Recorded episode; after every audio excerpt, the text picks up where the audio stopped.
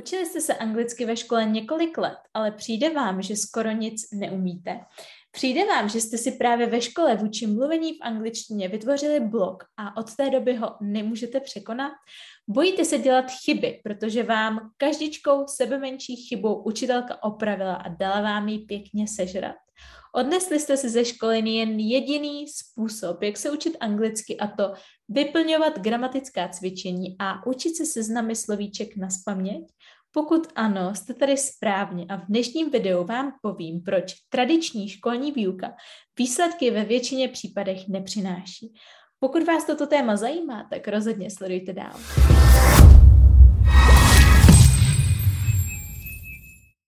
Moje jméno je Eliška Krásná a svým klientům pomáhám překonat jazykovou bariéru tak, aby je v životě už nic nelimitovalo.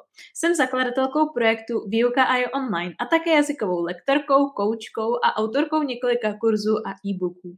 Jeden z nich, Pět tajemství efektivních studentů angličtiny si můžete stáhnout v popisku tohoto videa. Stejně tak tam najdete i všechny bonusové materiály k tomuto videu. Sledujte mě rozhodně i na Instagramu, kde se pomocí zábavných anketek, kvízů, příspěvků a videí, reels a tak podobně dozvíte spoustu praktických věcí, které se vám do reálných situací s angličtinou budou rozhodně hodit. A teď už pojďme na to. Malý disclaimer hned na začátek. Neříkám, že tak funguje každá škola, ale většina standardních škol. Pokud máte opačnou zkušenost, pozitivní zkušenost, tak patříte mezi pár výjimečných šťastlivců. Pointa tohoto videa taky není hanit naše školství nebo představit návrh jeho reformy, ale ukázat všem studentům, kterým se nepodařilo se ve škole anglicky naučit, že to není tím, že by neměli talent, nebo byli hloupí, nebo pomalí, nebo nic takového. Je to především chyba systému. A já se s vámi dneska chci podívat na to, co konkrétně je na něm špatně. A proč vůbec vytahuju tuhleto otázku, je, abych se vás uh, jako taky zeptala, jak to máte vy. Ale já osobně Neznám nikoho, kdo by se na anglicky naučil perfektně ve škole. Já znám spoustu lidí, kteří jsou s, s výukou ve škole jako docela v pohodě, nestěžují si relativně, je to i třeba baví. Já ale neznám osobně nikoho, kdo by mi řekl, že všechno, co umí, umí díky škole. Většinou to je tak, že se studenti uh, nadšení pro angličtinu naučí anglicky mimo školu a pak ve škole si třeba doladí pár detailů, typicky uh, gramatiku nebo nějakou specifickou slovní zásobu. Ale to je tak vše. A většina studentů se anglicky ve škole nikdy nenaučí, i přesto, že se tam učí anglicky rovnou několik let. Mnohdy, uh, mnohdy je to až desítka let. První důvod je, že ve škole je naprosté minimum příležitostí mluvit.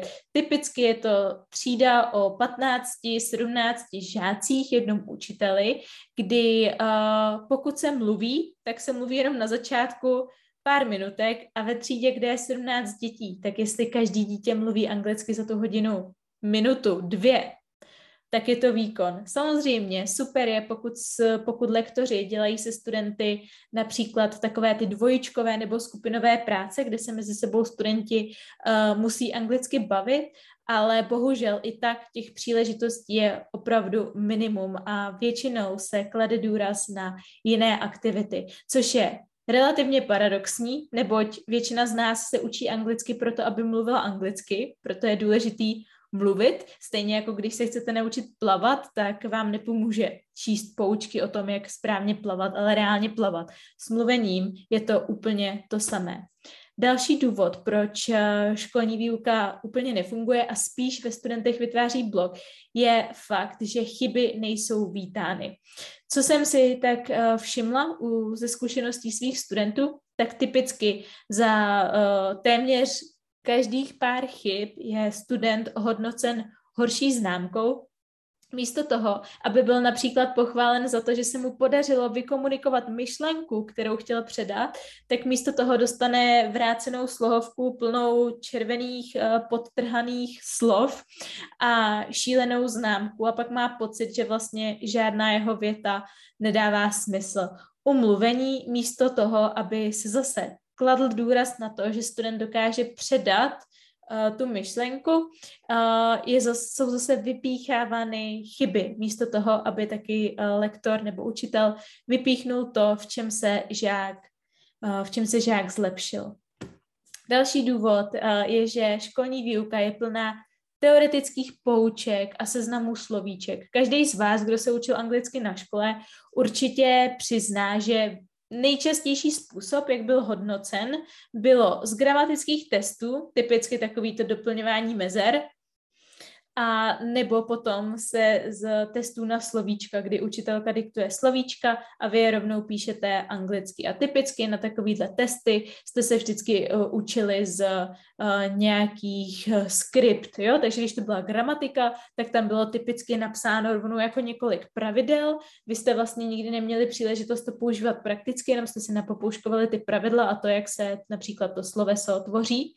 A u seznamu slovíček jste se většinou naučili naspomnit ten seznam slovíček vždycky den před testem. Testy jakž tak napsali, ale slovíčka jste se učili totálně bez kontextu a uh, ještě jako za sebou, takže z paměti a za týden už jste ne, ne, nevěděli skoro žádný slovíčko. Takže není divu, že tu gramatiku, kterou jste ve škole tak drillovali, neumíte teď použít během mluvení, nebo celkově neumí, neumíte ji použít vůbec během ničeho. A co se týče seznamu slovíček, není divu, že nemáte skoro žádnou slovní zásobu, protože jste se slovíčka uh, nikdy neučili prakticky.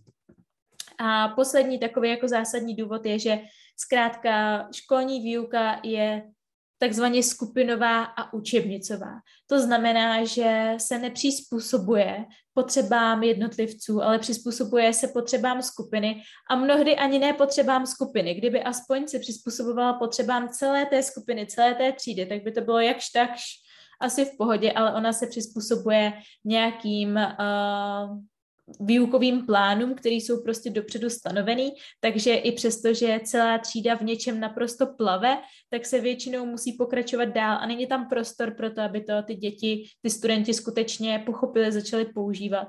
A nebo naopak se mnohdy jako dělá něco, co ta třída vůbec nepotřebuje a v životě nepoužije, ale jenom proto, že to je ve výukových plánech, tak se to musí dělat a musí se to procvičovat učebnice jsou většin, většinou takový monotónní, studenti úplně nemají radost, když je musí otevřít a uh, jsou zase většinou založený na té teorii a ta praxe tam už potom chybí.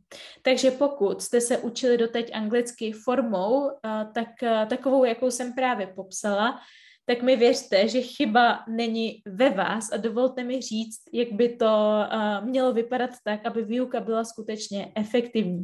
Za prvý, pokud se chcete naučit anglicky, musíte k tomu přistupovat komplexně. To znamená i včetně mluvení, neopomíjet ani gramatiku, ani slovní zásobu, ale ani poslech, ani čtení, ani výslovnost, ani mluvení. Nic z toho. Já vám doporučuji podívat se na mým uh, kanálu Výuka jo online na záznam z webinářů, protože tam právě rozebírám, z jakých všech částí se angličtina skládá a jak se v těch jednotlivých dovednostech, znalostech zlepšovat. Chyby ve skutečnosti nemají tak zásadní význam, jako jim přisuzujeme. Já vím, že jsme z našeho školního systému zvyklí koukat na chyby jako na totální démony, ale uh, oni ve skutečnosti jak jsem říkala, nemají takový význam, protože pokud dokážete předat myšlenku tak, aby vás druhá strana pochopila, tak je úplně jedno, jestli řeknete místo is are, nebo jestli přidáte esko za sloveco ve třetí osobě v přítomném času, a nebo jestli místo was řeknete were.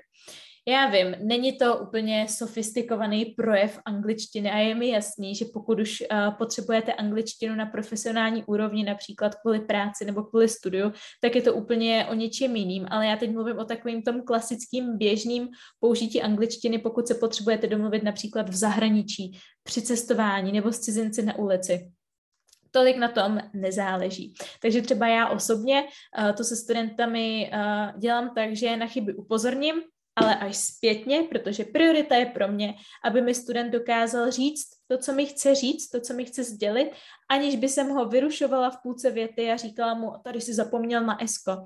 Takže určitě k chybám se vracíme, protože se z nich chceme poučit. Chyby jsou skvělý ukazatel toho, kde máme ještě mezery a kde je třeba zapracovat. Nicméně tam to končí. Je to jenom ukazatel, nějaký, uh, řekněme, návod, nebo to je špatný slovo, zkrátka ukazatel, který nám odhalí naše slabiny, ale není to nic, za co bychom se měli stydět. Jsem taky zastáncem názoru, že praxe je rozhodně důležitější než teorie, nicméně neříkám, že teorie není taky důležitá. První řadě, pokud se chcete něco naučit, tak je třeba pochopit ten teoretický princip zatím. Nicméně, problém nastává tam, kdy to u té teorie končí, což zase vnímám, že je hodně, hodně často případ škol, že se studenti naučí nějakou gramatickou poučku, naučí se vyplnit cvičení tak, cvičení jsme se nami tak, aby bylo správně, ale už se nikdy nezamyslí nad tím, jak by to použili ve větě, kdyby ji měli sami postavit. Například právě při mluvení nebo při psaní. Takže uh, pokud už se učíte něco teoreticky, tak hned to provázat s praxí a hned to začít používat, protože jinak tu uh, teorii nikdy nevyužijete a brzo zapomenete. A poslední takový bod, a vím, že třeba ne každý si může dovolit individuální výuku a ne každý k tomu má tu příležitost, ale já jsem obrovský zastáncem právě výuky přizpůsobené na míru, i kdyby měla být skupinová. Protože uh, pokud se budete učit v angličtině něco, co je například pro vás moc lehký, tak uh, to pro vás nebude dostatečný stimul na to, abyste se zlepšili, pravděpodobně to, vás to bude nudit a neuvidíte žádný pokrok a tím pádem to vzdáte. Když zase se budete něco učit něco, co je pro vás moc, těžší, eh, moc těžký, eh, čemu z víc než 80% pomalu ani nerozumíte, tak nejenom, že se to nikdy nenaučíte, že to nikdy nepochopíte, ale ještě vás to totálně demotivuje a na angličtinu se zase vykašlete. Nebo například, pokud eh, je vaším cílem cestovat a nepotřebujete nějakou akademickou angličtinu, tak proč byste se měli učit pokročilý gramatický vzorce, jako je například uh, třetí kondicionál a předminulý čas, když vám o co jde, je objednat si pití v restauraci, uh, zarezervovat si místnost na hotelu, vyřešit problém, uh, zarezervovat si, pronajmout si auto. Jo, nebo naopak, pokud zase potřebujete akademickou angličtinu, tak nebudete ztrácet čas uh, se slangovými výrazy, které se používají, já nevím, jenom na severu Ameriky.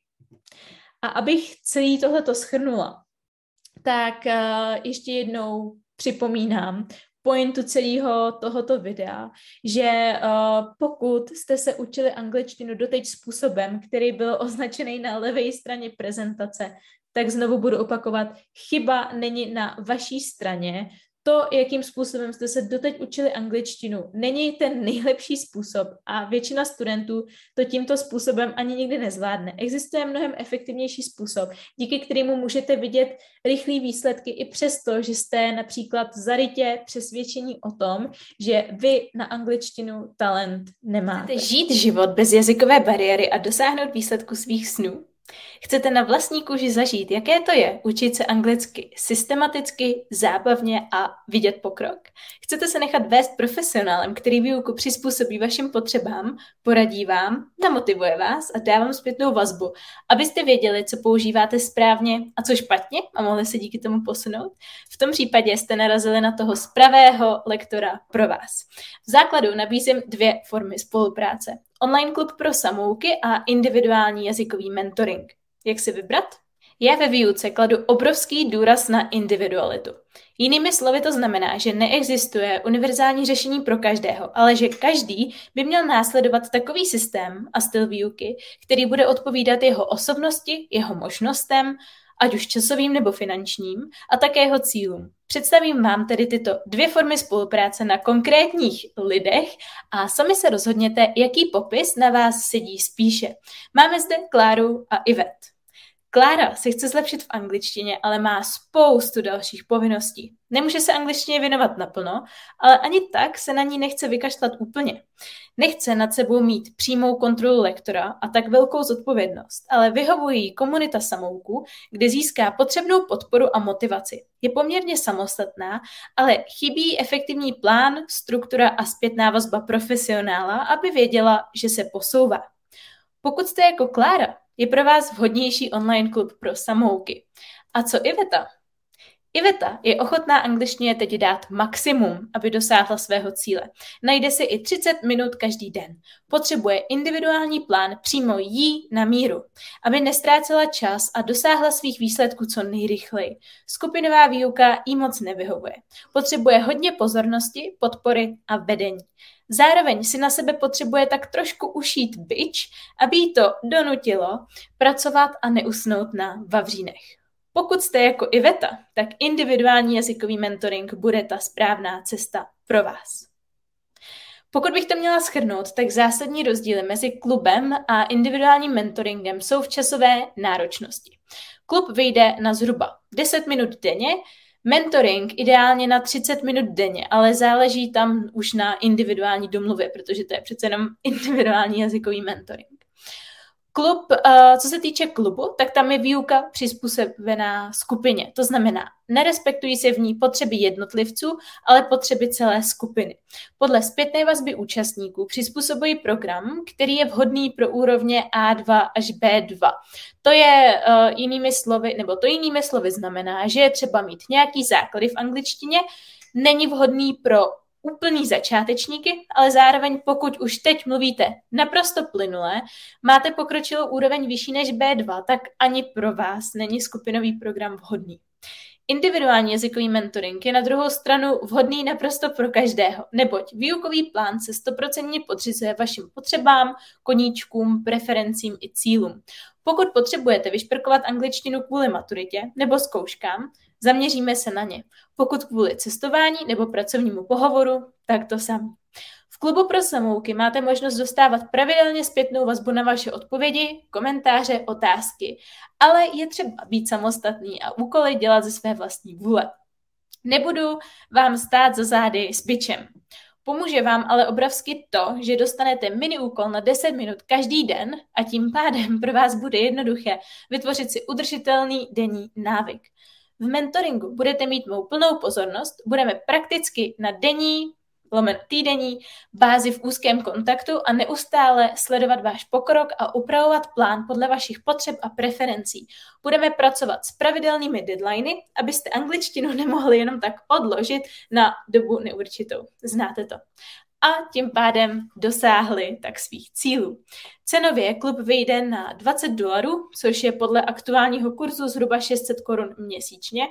Individuální jazykový mentoring vyjde na 2,5 tisíce korun měsíčně. Aktuálně k dnešnímu datu 14.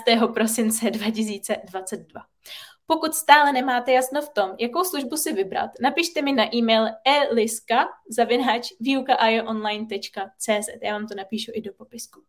A zároveň, pokud se chcete přihlásit nebo jen získat více informací, pročíst si recenze mých studentů a podobně, tak uh, stačí rozkliknout také odkaz v popisku videa a tam se dozvíte vše potřebné. A já se na vás budu hrozně moc těšit.